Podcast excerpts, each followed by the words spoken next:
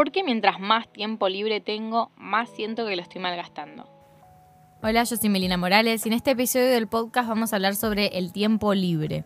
En realidad vamos a hablar en general sobre el tiempo, y el uso que le damos al tiempo. Hay otras formas de hablar del tiempo, como por ejemplo cómo transcurre, ¿no? Si, si el tiempo es lineal o lo percibimos más cíclico. Y eso es otro tema que igual tengo pensado hablar. Pero acá me parece importante hablar sobre cómo usamos este tiempo, ¿no? En qué lo usamos. Y por qué muchos en esta sociedad estamos enemistados con pasar tiempo libre, con pasar tiempo a solas o pasar tiempo sin hacer nada como tal. Hoy en día parece que la idea de excederse de cosas es algo admirable, ¿no? A mí me pasaba que antes yo tenía como mil y pico de cosas por día, tenía muchísimas cosas para hacer y em, parecía algo que la gente le gustaba, como decía, wow, vos estás siempre muy ocupada, qué copado. Y en realidad no era una buena etapa de mi vida esa, o sea, yo no me consideraba muy saludable en ese momento de mi vida. Entonces es muy obvio que en el mundo que estamos habitando ahora, si vos estás muy ocupado y sos lo que seguiría productivo, medio como que te felicitan en el afuera. Pero ¿qué pasa con lo que hago, no? Digo, cuando me hago consciente de lo que hago, de qué estoy haciendo en ese tiempo que uso la calidad que estoy haciendo, ¿no? O sea, ¿qué, qué calidad tiene las actividades que voy haciendo en mi día a día. ¿Por qué las estoy haciendo, no? ¿Qué motiva lo que elijo hacer? Porque se supone que hay ciertas motivaciones para todo lo que elegimos, ¿no? Que nos guste, que nos dé plata. Hay un montón de cosas para pensar el porqué de lo que hacemos. Pero cuando uno no está consciente, ¿no? Como cuando uno hace por hacer, que es lo que medio te felicita, que decíamos recién, medio se pierde toda esta función del tiempo y nos enemistamos con el tiempo libre, ¿no? Como que si tan bien está hacer, el no hacer me quita valor. Y yo creo que acá hay un quiebre importante que a mí me sucedió en particular, que es cuando estoy haciendo algo que debería hacer porque me gusta, no lo estoy disfrutando. Porque lo tomo en este ritmo de, de que estoy haciendo porque sí, porque hacer está bien. A mí me pasaba con danza, poner, ¿no? Iba a clases de danza y en ese tiempo, en, hace unos años, me pasaba que no estaba disfrutando la clase, pero no podía no ir porque era lo que tenía que hacer. Pero era una, era una de esas actividades que hacía para, para disfrutar. Y ahí dije, hay un problema, ¿no? En esas situaciones hay un quiebre, porque se supone que eso lo haces porque te hace bien, porque te gusta. Si no lo estás disfrutando, hay un problema con la percepción del tiempo y de las cosas que estás haciendo. O sea, cómo percibís lo que haces, el por qué, el cómo. Y creo que hay mucho este esquema de sufrir ahora para disfrutar después. ¿No? Como bueno, yo ahora me esfuerzo, no la paso bien durante este tiempo, no tengo tiempo libre, me quedo haciendo esto que hoy no disfruto para mañana tener un beneficio de esto. En cierto punto tiene sentido, pero ¿hasta qué? ¿No? ¿Hasta, hasta qué lugar te lleva también estar siempre haciendo y por ahí no disfrutando de este hacer? Que terminas en un puerto que por ahí no es el que vos querías, ¿no? Como si el proceso no tiene nada de placentero, si en el proceso no disfrutas, ¿qué te hace pensar que el resultado te va a dar lo que vos querés? Hay un problema de raíz. Si no estás contento con el ahora, cuando llegue lo que supuestamente querés, no sé si vas a estar contento también. Cuando ya de por sí desde el inicio entendés que lo que tenés que hacer es para sufrir, porque eso es lo valioso de tu existencia, que hagas, que sufras, que te sacrifiques, que actúes, que produzcas, y eso es lo valioso, lo que la gente felicita, cuando llega la etapa de disfrutar o la etapa de relajarse o la etapa en la que llegaste al objetivo como tal. ¿Vas a saber disfrutar? ¿De verdad vas a saber apreciar ese momento de quietud, ese momento de llegar a donde supuestamente querías llegar? Si venís con el chip de que haces por hacer y de que hacer es lo que te da valor como persona, lo más probable es que no. O sea, yo, no es que yo sepa si sí o si no, pero si estás tan acostumbrado a tener la mente en ese lugar, cuando tenés que llegar a, la quietud y al disfrute, si no estás preparado para disfrutar, no lo vas a saber hacer. Y creo que lo importante de prepararse para eso es entender el tiempo libre hoy en día, ¿no? Entender que el valor de la vida, o por lo menos para mí, ¿no? Está bueno pensar que el valor de la vida no está solamente en lo que hacemos por eso también el, problema con el tiempo libre, ¿no? Que ponemos el valor de la vida ahí y el valor de la vida no es algo tan rígido como eso. Sin embargo, nos seguimos quedando en lugares que no disfrutamos y en lugares que no, por ahí no, no son ni siquiera parte de nuestro objetivo, que no nos llevan a ningún lado, simplemente para no tener tiempo libre, para seguir perpetuando esta idea de lo que me hace valioso es lo que hago. Y ese es un problema, porque el tiempo libre no es simplemente algo que sucede como un- una cuestión de que, ah, bueno, me, me quedé con todo ya hecho y ahora tengo tiempo para descansar. No es algo que sucede por, por consecuencia de no tener más nada. Tiene que ser algo importante. Nuestra salud nos exige tiempo libre, nos exige no hacer, nos exige descansar.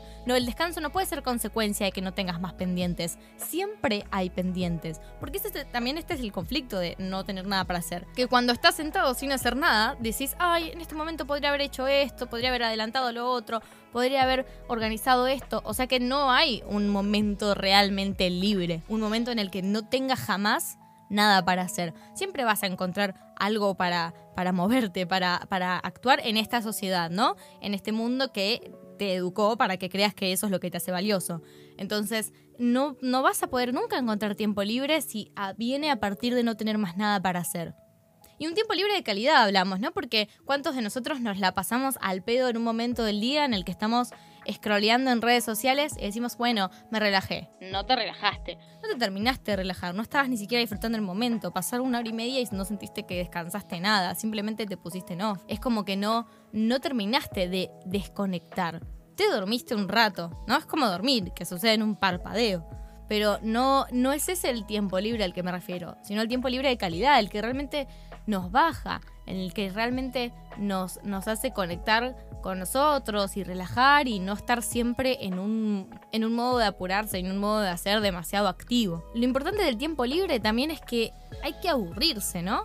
Si no nos aburrimos, si no hay momento de quietud, hay muchas cosas que se pierden, muchas de las inspiraciones, mucho del, del arte, mucho de la creatividad, nace de la quietud nace de no tener otra cosa para hacer y estar frente al- a la hoja en blanco, a la nada. ¿No? Pensémoslo así. Si eh, Isaac Newton no se hubiera sentado al pedo abajo de un árbol, no se le hubiera caído la manzana en la cabeza y en ese momento no hubiera salido la teoría de la gravedad, ¿no? O sea, digo, no es que nunca lo hubiéramos explorado eso, pero sí no hubiera surgido en ese momento. O sea, cosas muy grandes, muy valiosas, muy importantes y muy decisivas para nuestra vida surgen de la quietud, surgen de sentarse y aburrirse por ahí un rato y de estar realmente conectado con el no estar haciendo nada como tal, nada productivo. Y eso también es valioso, porque respetar el tiempo libre habla de la autoestima, habla de lo que te querés, porque no te querés si realmente crees que tu valor como persona está en las acciones que tenés. Tu valor como persona no está en las cosas que haces todos los días. Y no me refiero a, la forma en la que te comportás con las demás personas y tu- ese tipo de acciones, sino en la productividad. Tu valor como persona no está ahí. O por lo menos para mí no está ahí. Está en el ser, ¿no? Digo, como si vos no crees que sos valioso simplemente por ser, si no crees que mereces respeto y amor simplemente por existir y por ser la persona que sos, y tenés que hacer algo para merecerlo, para mí ya hay un problema, ya hay un conflicto en cómo nos percibimos a nosotros mismos como valiosos, como, como alguien que merece todo lo bueno de la vida. Porque si tenés que hacer algo para merecerlo, perdemos todo lo que nos hace humanos y todo lo que nos trae ser humanos como tal, ¿no? Todos estos derechos, todo, todo lo que implica ser humano y que no, no habla más, más allá de eso, más allá de la naturaleza. Y medio que lo perdemos si simplemente ponemos nuestro valor y lo que nos merecemos en las cosas que hago productivamente. Porque también el otro decide qué es productivo y qué no es productivo. Para mí hoy en día es productivo sentarme y no hacer nada y meditar. Porque después me siento mucho mejor. Para una empresa, para alguien que piensa en guita, para las grandes cabezas de esta sociedad, eso no es productivo. Porque no estoy haciendo plata. Porque no estoy haciendo negocios en ese momento. Entonces, encima, ni siquiera nosotros tenemos ese poder de elegir lo que es productivo, ¿no? A nivel general, porque en realidad la clave es que sí tenemos ese poder y que si entendemos que nosotros somos lo que pone la vara de lo que nos sirve y no nos sirve, no estaríamos despreciando tanto simplemente el existir, simplemente el, estar, el estar presente, el estar sin hacer nada, siempre poniéndole a la acción. La acción nos lleva a un objetivo y está bien, es necesario, necesitamos un plan de acción, necesitamos objetivos, necesitamos que nos motiven, necesitamos todo eso en la vida. Tenemos esa parte activa de nosotros, pero el equilibrio también es la quietud. Existe la acción y existe la no acción.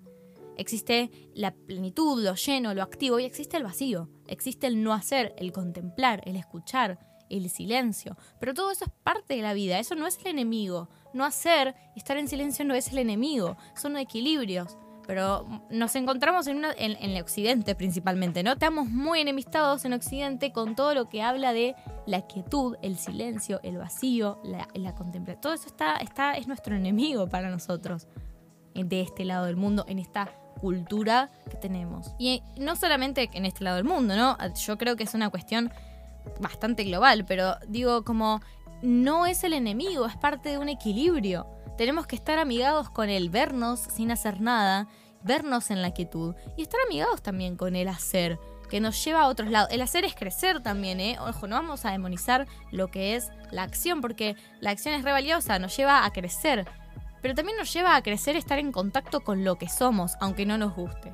Estar en contacto con la quietud nos hace ver todo lo que hay para cambiar, nos hace ver todo lo que hay dentro nuestro, todo lo que ya venimos. El tiempo libre exige est- este espacio en nuestra vida porque nos muestra quiénes somos y porque nos dice si nos llevamos bien con nosotros o no realmente, ¿no? Si no sos capaz de, de tener tiempo libre, habla mucho de cómo tu valor lo pones en donde para mí no debería. Porque para mí la gente no vale por lo que hace. Pensalo en alguien que amás, ¿no? Realmente las personas que amás valen para vos por lo que hacen por vos o por lo que son. Yo creo que algo que sirve mucho para empezar a amigarse con la idea de tener tiempo libre y la idea de, de conectar con esa parte de quietud es verlo como algo más para hacer. ¿No? Admitámoslo, ya tenemos el chip del hacer, ya tenemos el chip de que la- lo que me hace valioso es todo lo que yo hago y mantenerme ocupado. Ok, hoy mi cabeza funciona así porque nací en esta parte del mundo, porque la socialización, porque bla, bla, bla. Eso lo vamos a tener que tomar en cuenta a la hora de reaprender ciertas cosas que nos hacen bien, ¿no? Que nos dan salud. Entonces, para mí, un truco que a mí en su momento me funcionó para amigarme con el tiempo libre fue pensar al momento de quietud como una actividad más en el día, ¿no? Tenés la lista de las cosas que tenés para hacer hoy y una actividad que tenés para hacer es esa ponerte a no hacer nada. O, o que tu no hacer nada tenga algo de hacer, ¿no? En vez de quedarte quieto y en silencio, que tu momento de tiempo libre sea una actividad, por ejemplo, no sé, leer o algo así, que te exija una quietud, que te exija una calma a nivel mental, que te exija como, como esto de, bueno, no estar a full y no tener un tiempo exacto y no sé qué, pero que no te deje completamente en la nada, como por ahí la meditación, que en un principio da mucha ansiedad si no estás conectada o conectado con el, tiempo libre y el no hacer. Pero ponele, eso a mí en un principio me ayudó para decir, bueno, esto me tiene, esto tiene que pasar hoy, ¿no? Hoy tengo que hacer esto porque es una de las cosas que yo tengo que hacer. No hacer es algo que tengo que hacer. Entonces, si lo pensamos desde ahí, es algo mucho más concebible para nuestra mente. También eso, ¿no? Laburemos con la mente que tenemos.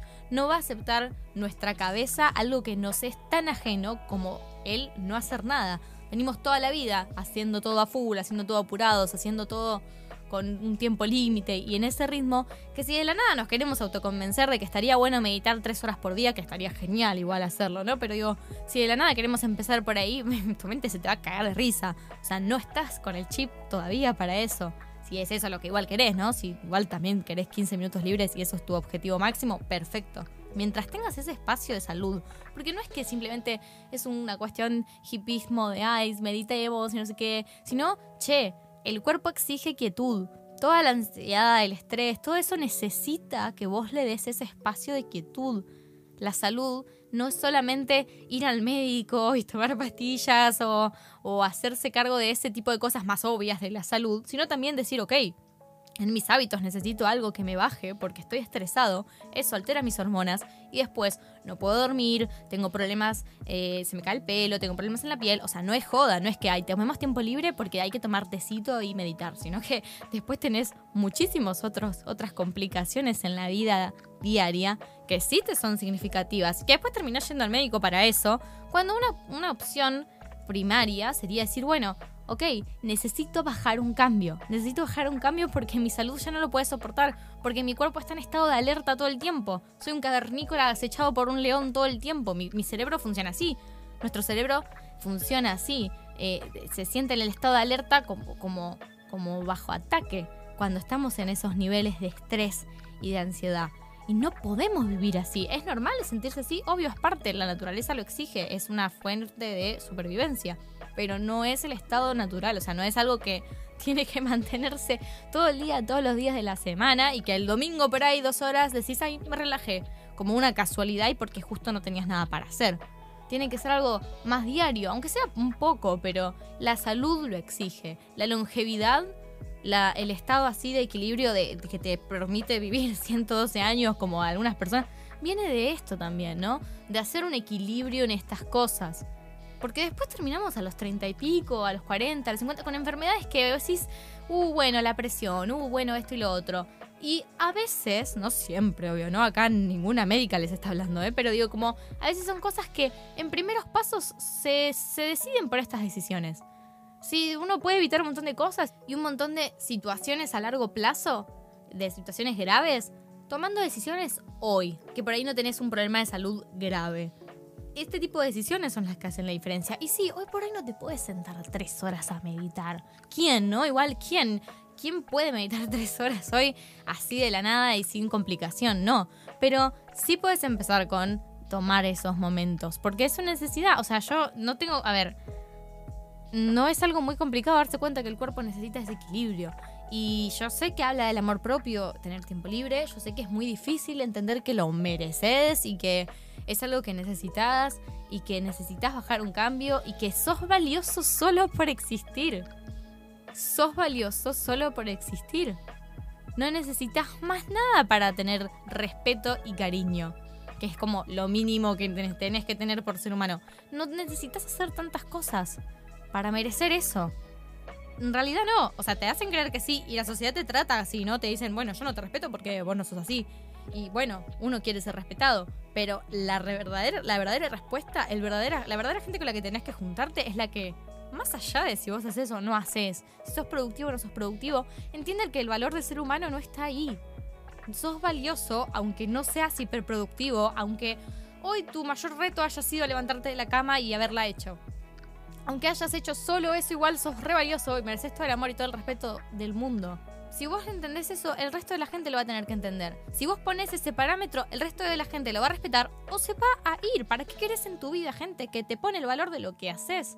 Trabajar en un lugar que pone el valor en, en ese tipo de cosas también, en cuánto sufrís por este trabajo. Que los trabajos funcionan así hoy en día. ¿Cuánto te, te sacrificás por este trabajo? ¿Cuánto sufrís por este trabajo? Eso es lo que le da el valor. No, y vas a encontrar un trabajo en donde no te traten así. Por supuesto que los hay. No caigamos en ese truco de que solo hay un mundo así y ya está y que hay que adaptarse. Por supuesto que no. Yo conozco gente que no labura así. Se sustenta y no labura así. Sí, también el tema es esto, ¿no? El laburo, más allá de los vínculos y la gente que queremos. los laburos. hay gente que no, no trabaja así. No comamos el verso. Es lo que nos quieren hacer creer, que, que, ese es nuestro valor, nuestro mérito está en el hacer. Pero no. Y si vos encima lo entendés, el resto se acomoda solo. Por eso es importante, porque si vos entendés que mereces este espacio y estos límites con la gente, con el hacer, con todo lo que te exigís, ya el resto lo entiende. Y si no lo entiende, se va. Y está bien que se vaya. No es divertido perder gente, pero es mejor que tener gente de mierda. No es divertido cambiar de trabajo, no es algo cómodo, pero es mejor eso que vivir una vida insalubre, eternamente miserable, porque tenés miedo de simplemente hacer respetar tu existencia, que es lo único que tenés que ser para merecer, respeto. Existir. No hacer. Hasta acá el episodio de hoy. Si tienen algún comentario interesante para decirme, pueden mandármelo a mi Instagram, meli.morales. Nos vemos en la próxima si es que la hay y gracias por escuchar.